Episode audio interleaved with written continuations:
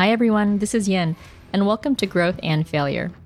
This show highlights extraordinary people that inspire and motivate me to level up. I'll have conversations with a wide range of profiles, from entrepreneurs and athletes, investors to educators, you name it. I love hearing people's different journeys. For me, the biggest lessons learned and opportunities to grow come from the struggle, the pain, the defeat. And I hope hearing these stories inspire you to not fear that messy middle or failure, but rather motivates you to reflect, to keep learning, and ultimately to keep growing.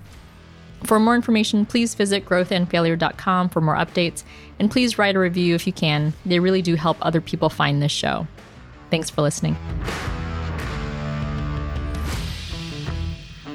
This is the story of Kate Torgersen, the founder and CEO of Milk Stork. In this episode, we follow Kate's journey from ski instructor to entrepreneur. After graduating UC Berkeley, Kate found herself in Lake Tahoe teaching skiing. And after a few years, she thought it was time to get a different type of job and decided to send letters to a few corporations that she was using and had admired. And Clif Bar was one of those companies that got back to her from those letters. Side note, it's really amazing that she did this, and it inspires me to reach out to more brands that I love. And at Clif Bar, Kate was there for nearly 20 years. She started in customer service and eventually started focusing on communications and working really closely with the founders, Gary and Kit Crawford. And it was during a work trip at Clif Bar, while she was trying to pump and bring back two gallons of breast milk for her twins, that Kate had a moment. It shouldn't be this hard to, for working moms to go back to work and breastfeed their children. And ta da, Milk Stork was born. Within weeks, the company gained traction and got its first corporate client. And since 2014, Milk Stork has shipped over 4.5 million ounces of breast milk and delivered over 73,000 packages, serving over 96 countries and during the Olympics. I am inspired by Kate's drive, but also her focus on humanity versus operations and business. And she says, business is in service of humanity and not the other way around. Incredible mindset from an incredible founder. Please enjoy this interview with the amazing Kate Torgersen. Hi, Kate. Welcome to the show. Hi. Great to be here. Great to have you. And I mentioned to you before, but I feel like I'm meeting a celebrity because within the working mom group, the Milk Stork legend is is there. So I appreciate you taking the time to come on. Thank you. Before we talk about the incredible company you built called Milk Stork that helps business traveling and breastfeeding moms, can you rewind your highlight reel all the way back and share where you grew up? I grew up in Palo Alto in the 70s and 80s, which was completely idyllic. And it was your California suburb experience growing up. What I think is interesting about growing up in Palo Alto is that all of the parents of my friends were doing some pretty incredible things in Silicon Valley that most of us never knew about when we were just riding our bikes around. It was an amazing place to grow up at an amazing time. So I have a brother who is six years younger than me. I always felt like I grew up faster than him because he was so much younger. We have a big age difference. My parents, my mom was a Democratic congressional fundraiser when I was growing up. So really involved in politics at the congressional level, local and congressional level, I would say. And then my dad was, I mean, really a Silicon Valley veteran. I have a baby blanket from Lucile Packard, he worked at Hewlett Packard. He was at Apple in the 80s, did a bunch of startup. He was part of that Silicon Valley scene in the in the 70s and 80s. Incredible. And one of the questions I like to ask people is where they went to college and why, because it seems that when you look at someone's current success and profile, it seems like they knew it all and they wanted to do this and they knew from college in the first day. But I find that it's not the case after all the interviews I've done. So if you can share why you didn't go to Stanford right in the backyard and how you chose the college you went to and yeah. how that came about. I never even thought of going to Stanford. it was a long shot. I applied to like 15 colleges. I wasn't some amazing student. I had learning disabilities in high school. I played a lot of sports. That was my jam. I was a solid B plus student, maybe, but always super hardworking. Cal was a long shot. I was like, well, I'll just check the Cal box along with UC Santa Cruz, Irvine, Riverside. I never expected to get into Cal. And I just remember coming home one day, my mom had set the table and there was that big fat, you know, used to get the fat envelope. Right. Not the skinny envelope. and there was a fat envelope with UC Berkeley on it. And I was like, oh my God, it was a no brainer. The other thing was, and this might have been how I got in, I don't even know, It was I played soccer there for my first year. Exciting. Well, I'm excited that we are fellow alums. I think I'm biased, but Cal is the best university, so go Bears. Go Bears. You played soccer there, but what major did you choose? How did you choose it? It's so funny when you're a senior, some of these colleges you have to declare majors, like you know anything about the world or what interests you, having only taken a few subjects in school. So I went into that first year and I took a lot of survey classes. I really fell in love with anthropology and archaeology. I had an amazing professor, Jim Deetz, who is a historical archaeologist and was somebody who grew up in the Appalachian Mountains, was homeschooled, wrote a letter, I think, to Harvard and said, I'm interested in going to college, and they accepted him. So he was just this character who had such a passion for archaeology and discovery. Once I met him and I did a couple digs with him, I was totally hooked. Incredible. And so, what did you do with this major after college? I moved to Tahoe and I taught skiing in the winter. And I worked as an archaeological technician and wildland firefighter for the Forest Service in the summer. Very cool. And then I know that your career spanned almost two decades then at Clif Bar. How did that transition to the corporate world? I had been in Tahoe for four years and it's hard to make a living in Tahoe. and the Forest Service, you're not really working year round, you're working seasonal jobs. And there's always a gap between the winter season and the summer season. My parents kept saying, it's probably time to start thinking about maybe coming down the mountain because pretty soon you may not have the choice to come down the mountain. I looked around my room in Tahoe and I applied to all the companies that were in represented in my room. Rossignol skis, Boeri helmets, the North Face, Clif Bar, and I wrote paper cover letters and resumes and I sent them to all those companies. I didn't hear back from anybody. so then I ended up moving home to my parents' house and I started applying for real jobs at law firms as a paralegal. And I got a few interviews at a very large law firm. And I remember just going in to those interviews and seeing the life that was in those halls. And I was like, I don't think I can, I don't think I can do this. I ended up getting offered a job from the law firm. And I had said, Oh, I'm thinking about going to law school. I'm going to take the LSAT. I don't know. they offered me the job. And at the time, it was a way more than I ever made as a ski instructor or firefighter or archaeologist. And I was like, you know, I just don't think I can wear at that time nylons every day and heels. I just don't think so. And the next day, I got a call for an interview at Clif Bar. And I went in and I saw Clif Bar, and it was people like me, outdoorsy, sporty people, people wearing jeans and hoodies and bands. And I was like, this is an office I can get behind. Clif Bar was about fueling the type of lifestyle that I was really familiar with and that I believed in and wanted to inspire other people to do. So it was a perfect fit. Amazing. So did they get your letter or was it a, yeah. A job? Okay. Yeah. Nope. They got my letter. They read my letter.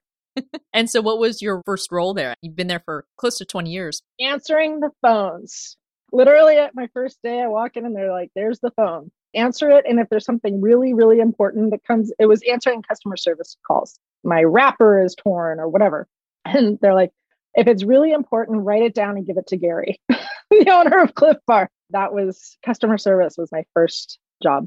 And what did you do after that? I think I did customer service for about a year and a half. And then I moved into the sports marketing department and started doing Clif Bar relied really heavily on field marketing, sending people to triathlons and events and mountain biking races. Eventually, I headed up the field marketing program. And then from there, I one day had helped one of the executives write a speech. I don't know how that happened. and that pivoted me over to PR and executive communications. And so I started doing a lot more speech writing and executive comms for Gary and for the CEOs that Clif Bar had. Very cool. One of my favorite customer service role profiles, if you can call it that, is a gentleman who started a local cryptocurrency fund asset management firm. His name's Olaf Carlson Wee, and he was one of the first employees at Coinbase. But he was a customer service person who just answered every phone call that people had at the time. And what was interesting is in interview he said when you answer calls at that level, you hear every spectrum of question. Oh, yeah. And you hear how the business works in terms of what makes employees happy, what makes the client happy. And so you learn a lot from that. Customer service, any interaction you're having with your customers is the most important feedback you're ever going to. Who cares about the other feedback you get? Feedback from your customers is the feedback that matters. Amazing. So you were there for 18 years. And then what happened? Now you've started this amazing business, but how did that transition from Clif Bar to Milk Stork? what Clif Bar did really well is that they provided benefits to people that really met them at each unique life stage that they were going through. During my 20s and 30s, Clif Bar was great. It was lots of mountain biking and all that. But eventually, when I got married and had my family, Clif Bar had this really amazing supportive environment. We had on site childcare, pumping room. They really took care of their employees. I had my first child, Jax. I breastfed him for 18 months. It was rainbows and unicorns, perfect latch, great everything awesome. Then I had twins, and twins are really hard to breastfeed. And a lot of work went into it, a lot of every kind of issue multiplied by two. Through it all, we had made it through. And so by eight months, I had a business trip. I was producing a gallon of milk every two days. So a half gallon of milk a day. Incredible. And to take a four day business trip meant that I was going to have to pump two extra gallons before I left to cover because you're producing exactly what they, it's hard to produce extra milk. So I had to add pumping sessions to get to generate two extra gallons to cover my absence. And then I had to pump relentlessly while I was away so I wouldn't lose my supply and then get the two gallons that I generated while I was away back home. And I think because I had so much milk, I was acutely pained by the experience and motivated. It was just so burdensome to deal with all that milk. And it just exaggerated every experience that moms have going through TSA. Well, going through TSA with three ounces of milk really sucks.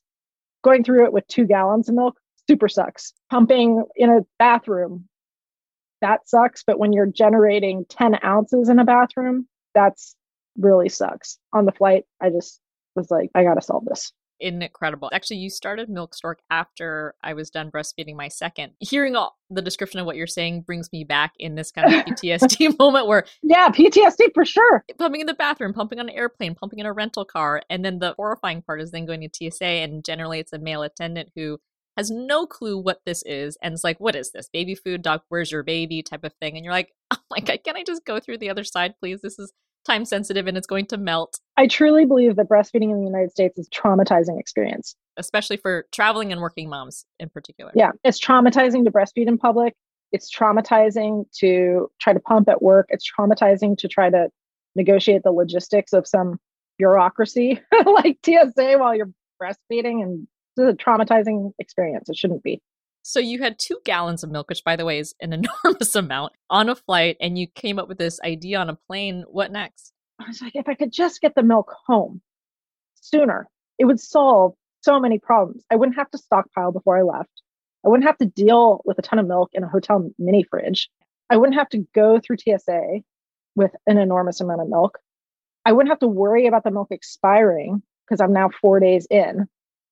If I could just get it home when I pumped it, it would solve all the problems. Um, I got home the next day. I called my dad and I said, Hey, dad, I have this idea. And he was like, Where do we start?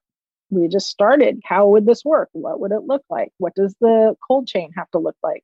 What logistics are going to work best for this? So we just put one foot in front of the other and tried to figure it out. Incredible. And just to take a step back and frame it for the listeners who might not be aware, didn't nurse, I know a lot of girlfriends use formula. What is the statistics or the environment of people who pump, people who nurse? Right now, actually, I think about 84% of women initiate breastfeeding in the hospital. And then about 50% continue to breastfeed at six months. And then it's a pretty precipitous decline after that. I think the other important statistic is that 25% of moms are returning to the office 10 days after they give birth.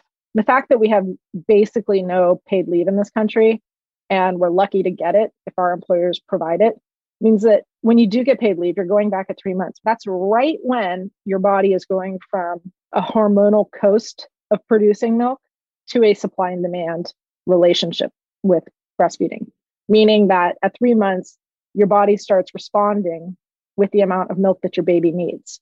So if you're at work and that moment is happening based on your pumping schedule, it just becomes so difficult to maintain a milk supply in a any kind of working environment. And most moms work. Most moms are working moms. I didn't realize that 25% of moms return back to work so quickly. That's incredible. No paid leave. So, how did it start? You and your dad brainstormed what to do next, but what were those steps? Really, it was like, is there a cooler that we could use to do this? What carrier can we work with? Can we ship milk?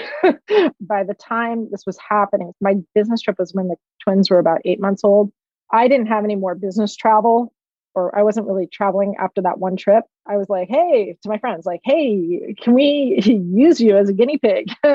Other women that I knew at Clif Bar who were taking trips, like, hey, try this cooler out. Let's figure out how this will work.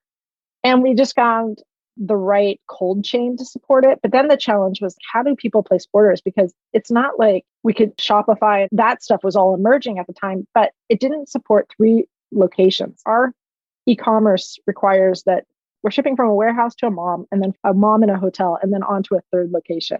And that's not a cookie cutter e commerce platform that you can just buy somewhere out of the box. So we had to build a site that could support the back end logistics of this, making sure the labeling was correct, and then fulfillment. No out of the box fulfillment house wants to do a customized kitting for every single box that was going out. Really finding suppliers that bought in on it and that were going to go along for the ride with us. That's a really hard part of starting a business is that you don't think that you're going to have to sell yourself to your vendors, but you do need to be like, hey, this is going to work. It's going to be awesome. It's going to be great for both of us. You need their buy in. And so, what came first? The funding from VCs, the partnerships with hotels, carriers? No funding from VCs. I never even considered going after funding. We didn't partner with hotels or any of that. So, what came first was I'm going to build it for moms.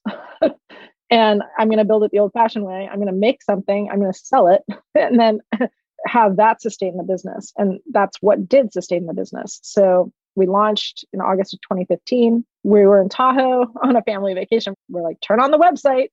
And then we got an order within, I don't even know, like a couple hours. And we're like, holy crap, now we have to fulfill this order somehow.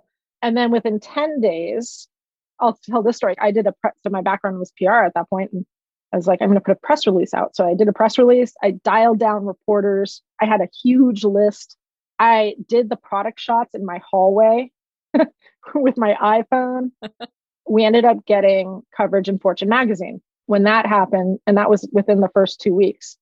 Following that, I got contacted by one of the largest consulting firms in the world who was like, we want to bring a milk stork on as an enterprise, as an employee benefit, which I had never even considered because I thought selling into enterprise, explaining pumping to enterprise was going to be a non-starter. She was like, "Can we launch in 30 days?" And I was like, "Sure." I took that call in my minivan in the childcare parking lot at Clif Bar.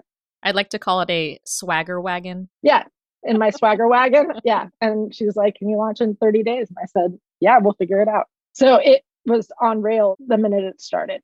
What consulting company may I ask? Because that's pretty innovative that they reached out to you so quickly. Accenture. It was Accenture. To your point of the idea of pitching to a large corporation who may not get it or most likely not get it, for them to proactively reach out because they got it so quickly, that is a huge perk for working in traveling moms. That's tremendous. It's really a testament to the HR space. The thing that I have learned about HR and how it, all the various ways that that field is now defined is that profession is largely women. There's a lot of women in HR. There's a lot of women who have had babies in HR and they understand this pain point. So they got it immediately. And there really has been a sisterhood that's contributed to Milk Stork's success. And that is moms use Milk Stork, go to someone in HR, typically a woman who has lived this, ask her, get this as a benefit. And then that person becomes an advocate within the organization to bring it on as a benefit. That's wonderful. So it's been working women who have made Milk Stork successful. Incredible. And so when you order from Milk Stork, what happens? Do I get a shipment in my home? Do I get it in my hotel room? How does that work? Yeah, we ship it to wherever you need it, wherever your milk production is going to be. Sometimes that's a hotel, sometimes that's a surrogate who's providing milk to a family. So we ship the materials. It's everything that that person needs to pack their milk, like bags, tape, the right and correct label. And then all she has to do is drop it with the front desk or drop it at a FedEx and it overnights home. And so, what is in it that encases the milk that keeps it cool for what is it, 96 hours?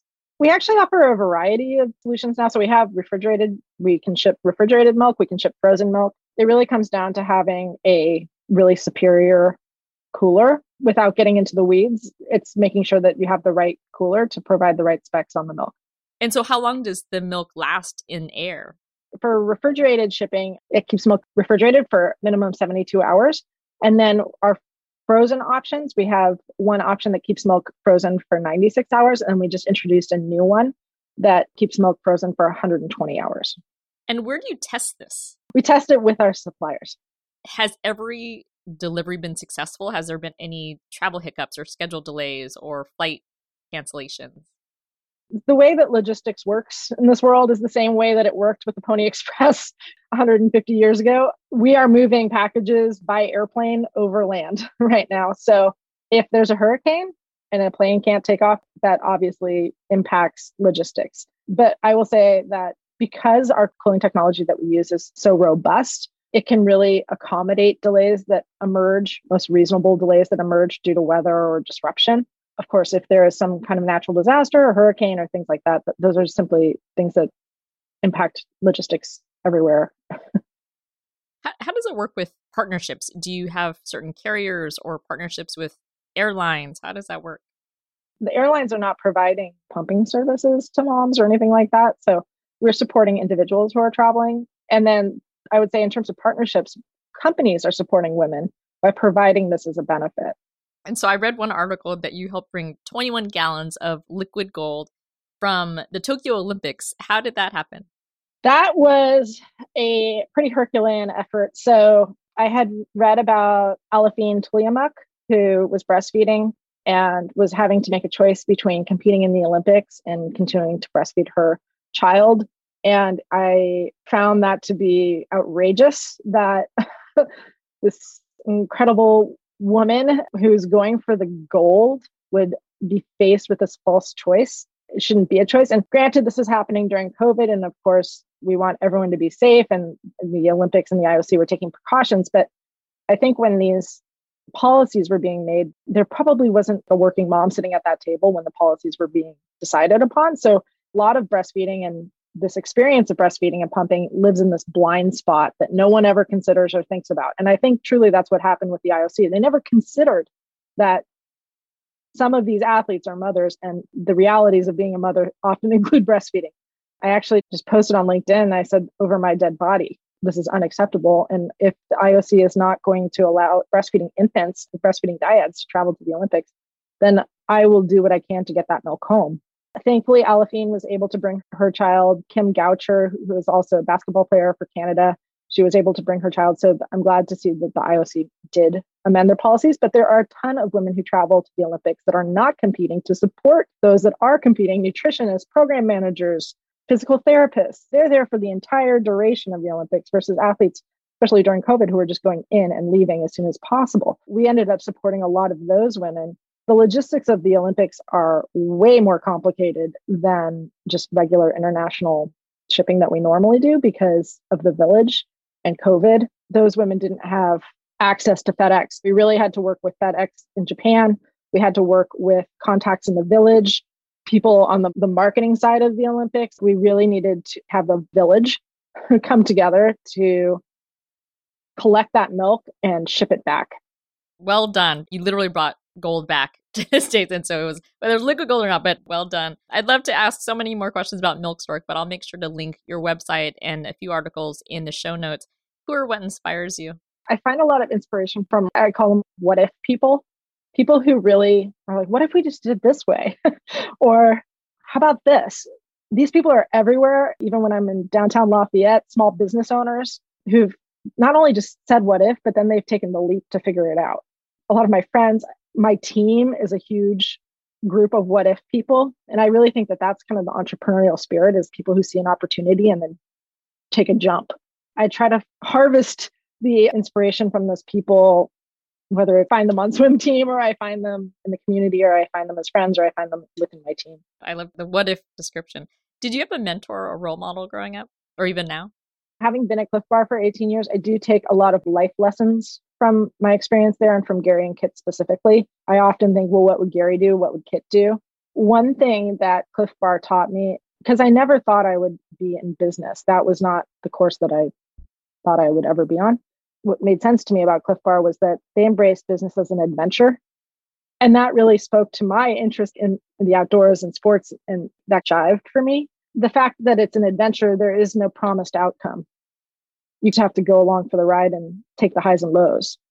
So I really appreciated that. I think the other thing that they did really well is they always focused on their moral compass. They worked really hard to make sure that what they were doing in business was consistent with the way that they saw their world, their worldview, their morals.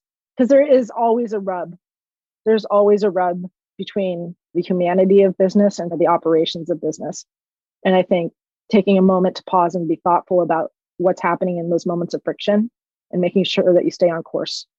And then I think the other thing is that they taught me that business is in service of humanity and not the other way around. Absolutely love that. And for those who don't know, can you describe who they are at Clif Bar? So Gary and Kit are the owners of Clif Bar. They're a married couple. You've created an amazing business. You have three kids. You spent almost two decades at Clif Bar. What are you most proud of? I'm really proud that I had an idea and I followed up on it and that it became something that is sustaining people within my organization and myself, my family, and their families, and then the families of our users, that it's bringing value to people's lives. I'm incredibly proud of that, that it's meaningful. And you're extending, I'm sure, the duration of most moms who want to give up. I wanted to give up at six months and I muscled through close to a year for my first and probably nine months for my second. But if Milk Stork was around, I'm pretty sure I would have. My goal was 12 months and that would happen, but it was uh, logistics, it was a lot of other things that it was just too hard. And so I would have loved to, but Milk Stork wasn't around then. And I'm sure you've extended a lot of the breastfeeding cycles for a lot of moms out there. Yeah, I hope so. I do get LinkedIn notes from moms, just thank you notes. They make my day. They just really make my day when I get them. Amazing. Well, I like to ask all my guests about some growth moments, which initially the question I asked everyone was, can you share your biggest failure moment? And over time, it's evolved to be the biggest growth moment because it kind of goes hand in hand. So if you don't mind sharing your biggest growth and or failure moment. Well, yeah, I definitely don't think of failure moments. When I look back, I'm not like, oh, that was a day that I failed. I do look back and think, well, that sucked. I don't want to go through that again. I would say the pandemic has been that moment, personally and professionally, so many levels, just everything's so disrupted. That is a difficult, I don't love to believe in the what doesn't kill you makes you stronger, but I did learn a lot during the pandemic. I learned about my mental health. I learned about my family's mental health. I learned about helping my family feel safe during crazy times. I learned to not forecast too far into the future because two weeks out is probably a decent amount of time to start forecasting and planning for something a year and a half from now is just forget it. And uh, just to be present and to try new things. I've learned a lot during the pandemic. I love that. Well, when you started Milk Stork, and this is now close to seven years ago now, what were the hardest parts about it? Was it the building side, the coming up with the idea side, creating partnerships? Everything is hard. So I can tell you what's hard is that when you're starting something, resounding static is what the hell are you doing? This is a crazy idea. I think probably every entrepreneur gets that, where it's just a wall of disbelief, confusion, criticism. And you really have to believe in your pain point and your solution to that pain point to cut through that. That doesn't happen as much now because we have credibility, but that was really the hardest waking up every day and being like, okay. And I think what a lot of entrepreneurs do is they don't tell anyone their idea to preserve a safe spot to let that idea grow and thrive. But eventually, for anything to happen, you got to put it out there in the world and start talking about it. That's when you get really good at selling it. is that the static can take it or leave it, but you have to be able to advocate for it. And one thing that I did too is I made business cards right away that said founder and CEO of Milk Stork. I just carried those around because it felt like a talisman to me, like a little superpower to cut through the static. You can say what you will, but I am the founder and CEO of this company and I am going to bring it to life. So that was the hardest part. What was not hard for me was product market fit. That is really hard for a lot of folks. It's really hard for entrepreneurs to find the, the users that are going to consume their product. I was lucky because I, and I think this was the same for Gary with Clif Bar, is that I knew my audience. I knew who needed it. So I didn't need market research. I knew the pain point really, really well. What was it like building the business with your dad? It was awesome. It's so funny because my dad's the quant kind of guy. He's University of Chicago quant systems guy, kind of an introvert. And all of a sudden I was talking to my dad every day. Actively solving problems with your father, you learn a whole different side. Our relationship has just grown. It's so much richer and more varied than it has ever been. I think it's amazing. I talk to them every day. You mentioned your team and how strong they are, and they're filled with what if mindsets. What's your team look like? So we're now a team of nine, small and mighty. We have an amazing customer care team. We've brought on new people because we're now back in a growth stage, hopefully coming out of the pandemic soon. They are all entrepreneurs themselves. I won't say every single one of them is a parent, but most of our team is parents. And so I think they're really fueled by what we're doing for working parents and specifically for working women, working moms.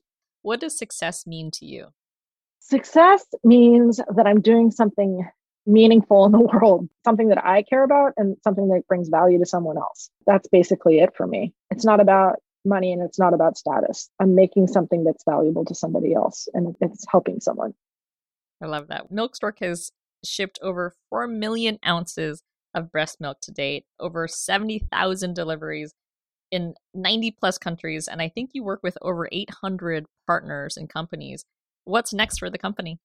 We're moving into other areas to look for ways to support breastfeeding moms and working women and parents. I will say that with this COVID world that we live in, I try not to project too far into the future. What can we do now to help working moms? Working moms are in crisis right now.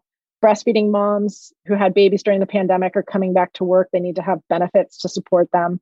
I'm really focused on what we need to do right now to help working moms and their families. Talk to me in 2023, but 2022, we have our work cut out for us. And what's next for Kate Torgersen? I'm excited to keep growing Milk Stork, bring more uh, what if people into the organization. And yeah, I'm not a New Year's resolutions person, so I don't have any resolutions right now. If any of the listeners want to either share Milk Stork or share it with their company or other friends, where can people get Milk Stork within their company or share it as a benefit? I would encourage people to go to milkstork.com. We also have resources for moms to ask their companies to provide Milk Stork as a benefit. We're happy to send those over because really most of those companies that offer Milk Stork as a benefit did so because a mom spoke up and asked for the support that she deserves. And most companies are eager to provide that support for women. So I would encourage them to reach out if they would like to bring Milk Stork into their organizations. We'll help them do it. Wonderful. Well, Kate, I had a blast in this conversation. Thank you so much for the conversation, but also bringing Milk Stork to life. Thank you for having me. This is great.